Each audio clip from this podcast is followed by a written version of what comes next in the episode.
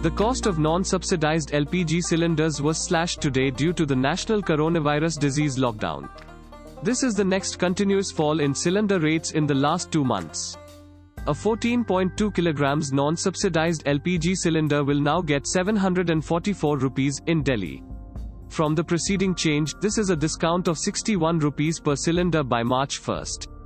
A non-subsidized LPG cylinder will now be possible at 714 rupees and 50 paise as compared to 776 rupees and 50 paise previously in Mumbai.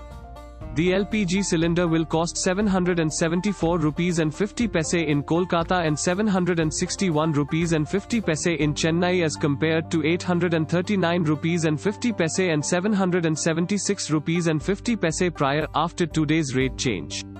Fuel retailers change the rates of LPG cylinders each month.